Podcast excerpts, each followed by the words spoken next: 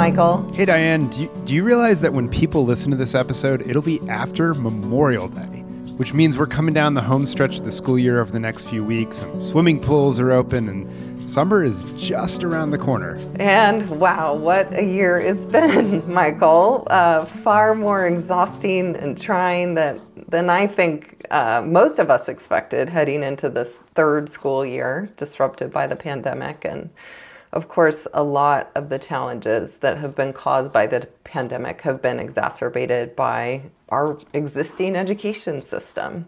And, you know, Michael, that's really why we started this podcast. We wanted to help explain so many of the challenges in the present education system and then highlight the opportunities to do things so much better for all students and coming out of this crisis. And, and this year, we wanted to, to take our curiosity and follow it, to ask questions around why things in, ed- in the education system work the way they do. Why have we had these struggles? And, and we didn't just want to ask why questions, but we also wanted to get into the how and the what and the where and the when and the who as well. Yeah, and Diane, as we come to the end of this, uh, our third season of Class Disrupted, we only have one more episode after this. But for today, I have a puzzle that I wanted to bring to you. Oh, okay. Sure. Go ahead. What's on your mind? As you know, and some of the listeners know, I have a new book coming out called From Reopen to Reinvent. And as you know in particular, it's based on a lot of the themes that we've covered in this podcast. And this just deep urge to make sure we don't slide back into our normal routines of schooling and do something that really starts to create the structures that would actually serve all students well. So the book comes out in July, but Diane, I started to get some reactions from a few folks that I've shown early parts of it to. And one of the pushbacks really caught me off guard and surprised me. And I I just needed to. I, I started saying I need to go to Diane and get her take on it. Okay, now I'm really curious. so we're right in the theme of this year. Um, all right, what are you hearing? Yeah, so the pushback in essence was this. I have a passage in the book and I'll, I'll quote it. It reads Fixed grouping of children by perceived ability, as measured by point in time tests and grades, narrows opportunities. For those who've listened to this podcast, that's probably not surprising. But the person yeah. said to me, right, in essence, that I'm like, yep, no duh, okay. yeah.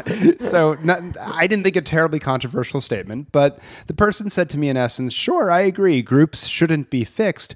But isn't it interesting that the example that is used in the book to illustrate this is of a fifth grade student who was struggling in math and then getting personalized instruction that allowed him to fill in his gaps and start to soar. But, and here's the but, Diane this story, and I'm quoting here from, from the person who wrote, this story would be much rarer once that child is in high school. Most kids don't change much by then, sadly. End quote. Now you can see it on my face, Diane. I was caught totally flat footed and shocked to read that. But I'll admit, Diane, like it's true that the majority of the examples that I use to illustrate that fixed groups are bad are from elementary schools where schools you know, have moved to personalized models. They're able to help students who would have traditionally been thought of and tracked in the bottom of the class start soaring. And I, I think I've just made an assumption that with all the advances in understanding brain plasticity and so forth, I think that giving up on older kids and assuming they can't do certain work, and again, to an earlier episode we did, that's not assuming, you know, that it'll end up in college per se, but assuming that they can't achieve or excel in any variety of things when they're still only in high school it strikes me as limited and short sighted with all that we're learning. And my quick reaction, Diane, was that, well, of course it looks this way. Like those older student examples are rarer because, you know, it's an outgrowth of the structure in our schools. As in, if you're a student and you don't take Algebra 1 until ninth grade instead of eighth grade, well, because Algebra 1 is taught as a full year class, you don't have the opportunity to accelerate and jump into a higher math class if you really excel because it's a full year curriculum and you can't take geometry into the following year. That's how schools have designed themselves. And then, of course, geometry is a one year class. Well, that only leaves so many years because of the way the system works. It's fixed. It's a fixed time system, as you and I have said many, many times. And as a result, because traditional high schools and middle schools don't allow students to move flexibly and fluidly through material, it seems to me at least that one of the reasons we don't, you know, see uh, students really flexibly and fluidly moving themselves when they get older is an outgrowth of that system. I, I also suspect that one of the reasons we're seeing a lot of pushback right now against honors classes and things of that nature that are driving, frankly, other parents out of the education system is because we've sort of created these two poles and there's not a lot of ability for flexibility or nuance in between. So, but look, I don't have a ton of examples. I'm not in a school that personalizes like Summit does. And so I just kind of wanted to check in with you. Am I crazy? Like, you've built a school that personalizes and creates this flexibility and fluidity. What do you see on the ground? Are high school students who perhaps haven't historically excelled eventually able to? Michael, you're right. I can see the surprise on your face. And honestly, I hear it in your voice too and, and your passion. And we're not going to talk about the reaction you saw on my face when you just shared this. Seriously, uh, very sadly, I've heard this argument before, as you might imagine. Um, it still really disappoints and frustrates me. And so I'm um, a little exasperated, but glad to have the chance to, to talk about it today and trying to think about where to even begin on this. Um, so let's just start with something we talked about on our last episode, which was about charter schools and the contributions they've made over the last 30 years. And one of the things we talked about was um, a contribution charters have made is to prove at scale that low income and traditionally underrepresented groups of students can absolutely prepare for entrance into and success in college. And we talked about how that might sound obvious now, but it certainly wasn't 30 years ago. What we didn't discuss in that conversation is that many of those students entered charter schools in middle and high school. Many had been written off by the traditional system and not been given access to college prep courses and experiences, but they actually found success in their charter schools, and one of the reasons that they went to them. Um, certainly, this is the story of Summit Schools, where most of our students begin in ninth grade. Um, we've always been clear that regardless of prior preparation or background, we would prepare all students for college um, it, so that they could have that choice. And if we dive even more deeply into how Summit made that claim 20 years ago and then made good on it, I, I think we'll get to your wonderings about this being a product of our system you know, when we were designing Summit, I was coming from uh, district high schools where I had really immersed myself in the mechanics of the system, if you will, in an effort to, at that time, to provide more opportunities, specifically college opportunities, to more students. And one of my observations was that there, that we, the school, knew in the freshman year if a student was going to be four-year college eligible, and yet the vast majority of students and families didn't know that. And the, the reason is that four year college eligibility is actually pretty formulaic for the vast majority of colleges. And the, the formula is essentially you have to take a specific set of college qualifying courses and you have to get a C or better in all of them. And I know this sounds simplistic, but in reality, the system makes it incredibly complicated. And so students end up falling into kind of three traps one of them is that they get a grade lower than a C. And, and just to be clear, that's a D or an F, which still exists in the system, which we still give. Or they end up missing or not taking one or more of the many required courses that you need or they take a course or courses that don't actually qualify.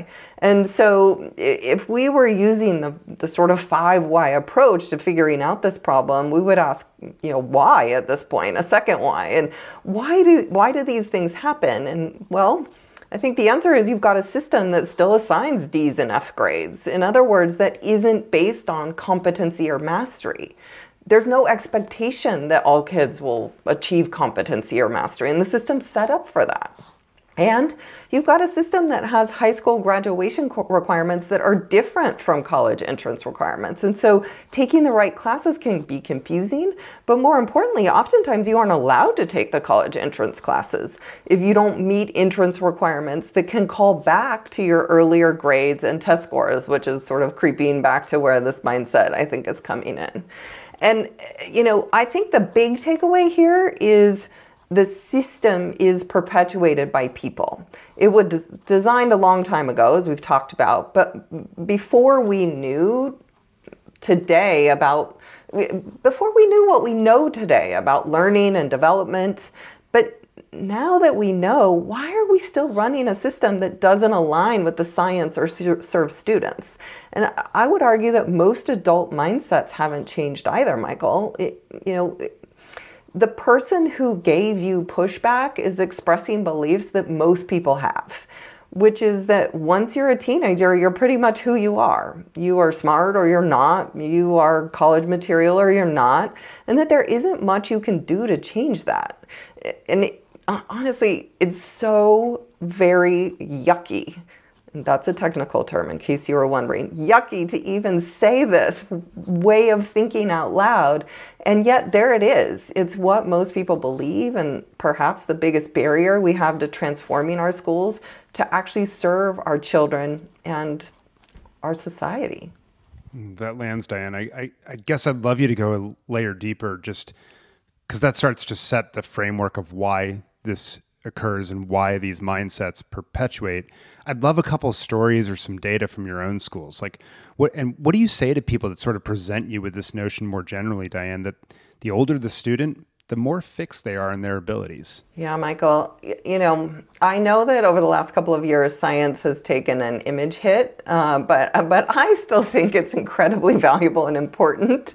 I think you do too. So let's start there as two people who appreciate science. Um, you know, specifically, with the science that has proven that adolescents, so middle and high school age students, not just younger kids, are able to learn the academic skills schools are teaching when they've had effective learning experiences and enough time. You know, the science here is pretty wide ranging. I, am talking about everything from the off cited Benjamin Bloom studies that show this very clearly to what Sal Khan and the Khan Academy have, have proven in sort of an everyday practitioner way, and a whole bunch of science in between, I would say. And so, with that as a foundation, one of the key design principles of Summit Schools is that learning is fixed and time is variable. Let me say that again, Michael, and then contrast it to the design principle of the vast majority of other schools. At Summit, we believe that the learning is fixed and the time is variable. And quite frankly, that's the opposite of most schools, which have systems based on the principle that time is what's fixed and the learning is variable.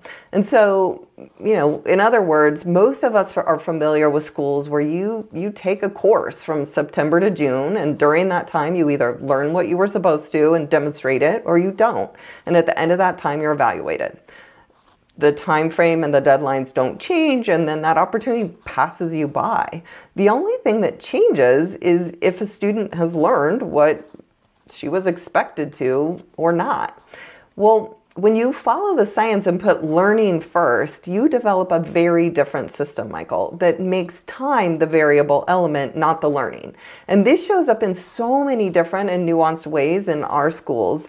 So let's just take a pretty simple, basic example and I'll, they're called content assessments, but most people would just view them as tests, if you will. So, e- even in a project based school model like ours, students need to learn and understand content. So, this is academic language and knowledge and facts and information so that they can apply it in the projects. And, and our students, to do this, take what we call content assessments, which are essentially multiple choice or short answer tests. And Unlike most places, every student is required to demonstrate an understanding of all the core knowledge that we actually put forward and say is important, and then therefore test. So it's not 60% of it or 70% of it, uh, you know, a C or a D, a passing, but all of the core knowledge that's needed. And this is important so that we don't get what we call the Swiss cheese effect, where kids end up having all these holes in their learning that end up over time really accumulating. And so, so if everyone has to pass, how do we do that? Well, for starters, this type of learning is self directed. Students have access to a bunch of resources for learning that are on a playlist. They have all of the learning objectives, diagnostics, a variety of ways to learn, and they, they can take the assessment on demand when they're ready. And they know immediately if they pass and are given feedback that tells them what they didn't show competence in. And then they're expected to keep learning and test again when they're ready and then do this until they've achieved mastery. And Michael, you've seen this system in action and the technology that powers it. So tools now exist that enable us to do this. And so you know there's a lot more nuance and sophistication than I'm sharing here right now. But what I, I think I'm just trying to focus on is the fact that what the what the people who are designing and operating the system believe about our students has an incredibly profound impact on if students learn or they don't. Rather than blaming the kids and their biology, we might just want to look to mindsets and beliefs of the adults and the systems they've put these students in. And there's And? one other thing I want to emphasize because I've been talking for a long time, but there is one more por- important thing. All right. What what is that, Diane? I want to hear it. Don't stop. Well, it's not just about having a more personalized model to enable all students to learn and grow to be prepared for adulthood. It's it's just not only about that. All right. I'm going to take the bait. I want to know what you're referring to because that sounds cryptic on the uh, high level. Well, not really, because we've talked about this so often, Michael, because we, we literally can't talk about them enough. And those are the habits of success. And they're so critical to this conversation. These are the skills and the mindsets that are proven to be connected with academic learning and school achievement. And as you know, my favorite framework of these habits comes from the organization Turnaround for Children. It was developed by Brooke. Stafford Brizard. It's called the Building Blocks Framework, and it contains 16 of these skills and mindsets that are organized in a developmental progression. And I love this specific framework because each and every one of those 16 has a strong base of science that has shown that this particular skill or mindset is one, directly related to, the, to achievement in school, and two, malleable. In other words, it can be taught. And, and that piece is what is most relevant to the conversation we're having right now. So, so let me just say that again.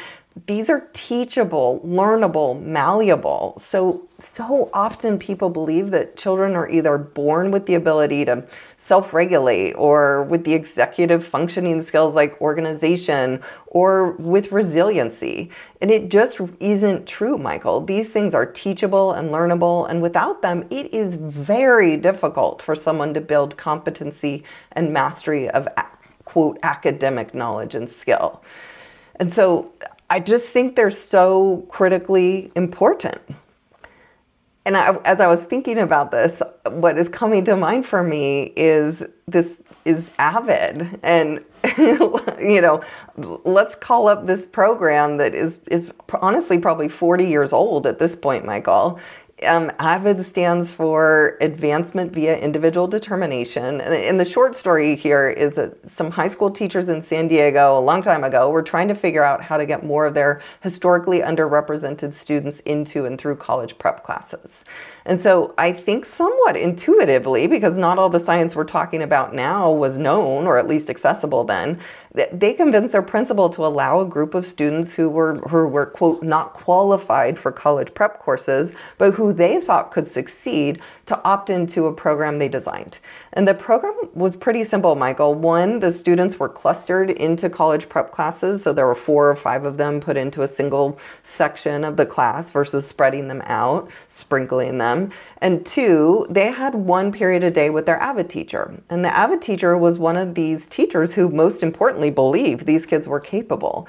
And then two essentially taught them the habits of success. And it's funny when I look at it now, I'd never really thought about it this way, but really what avid classes were or are are habits of success courses where they work on everything from key mindsets like a belief that they belong in these courses and they see themselves as capable you know of academic tenacity to the ability to stick with something when it's challenging, strategy shift and make it through, and all of these other habits. Anyhow, Avid experienced tremendous growth and grew across the country. And what I think is so notable, Michael, is that that the program starts with adults changing their beliefs about kids and about what they can do.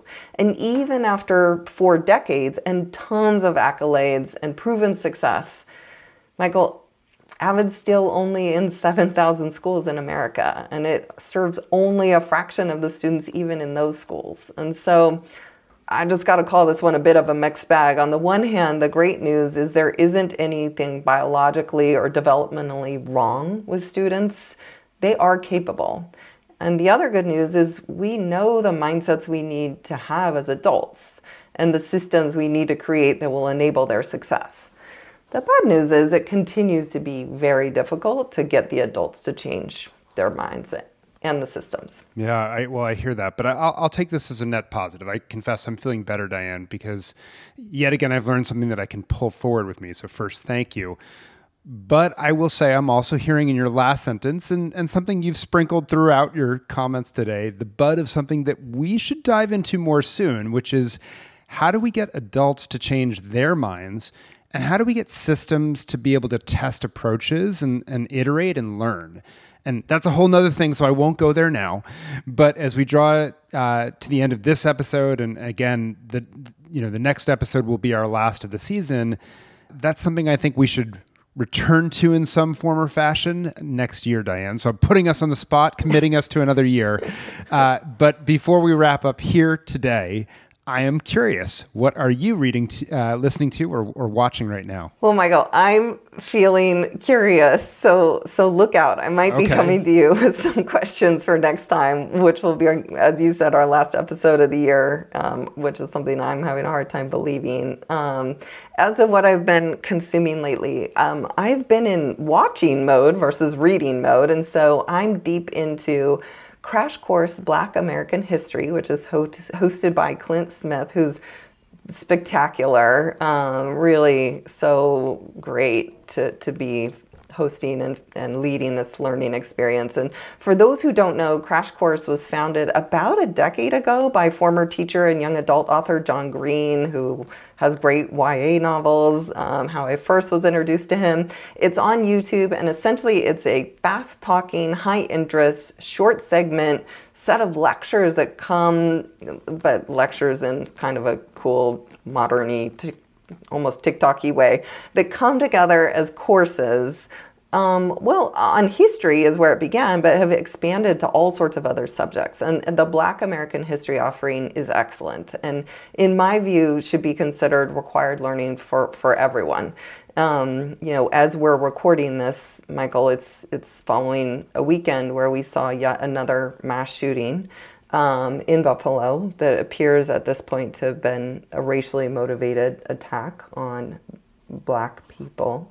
And sadly, this type of racial terrorism has a long history that runs right up into our present. And it's something we should all know and understand, and I, I believe working to eliminate. Yeah, no, I, I'll just plus one that, obviously. And the events in Buffalo were sobering reminder, Diane, of just how much work there is to do. Um, and I appreciate you going to my bread and butter history to pull forward on, on how we grapple with it. But I'll switch tone ever so ungracefully from that, Diane, because I have a couple things that I've been having fun with.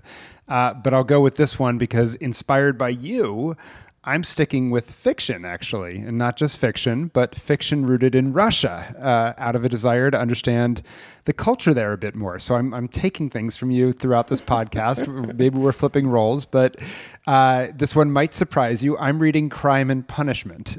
It, it does surprise me, I must admit. well, so I'll say I'm not done with it yet, but I'm well past the two thirds point now. So I think I'm going to make it because I'm really enjoying it. And I'm seeing so much in it that's fascinating and you can pull forward. But I'll also say it's noteworthy for me, Diane, and I'll out myself because Crime and Punishment was a book that was assigned in my senior year of high school uh, in the English class. And for those who went to high school with me, or Dr. Bowman, if she listens to this uh, podcast, uh, they will know that despite uh, subjecting the people I was driving in my car uh, to listening to Crime and Punishment as a book on, it was on tape back then, uh, while driving to tennis matches and other such shenanigans, I just couldn't get into it and I never got past page 256. so I'm past that now.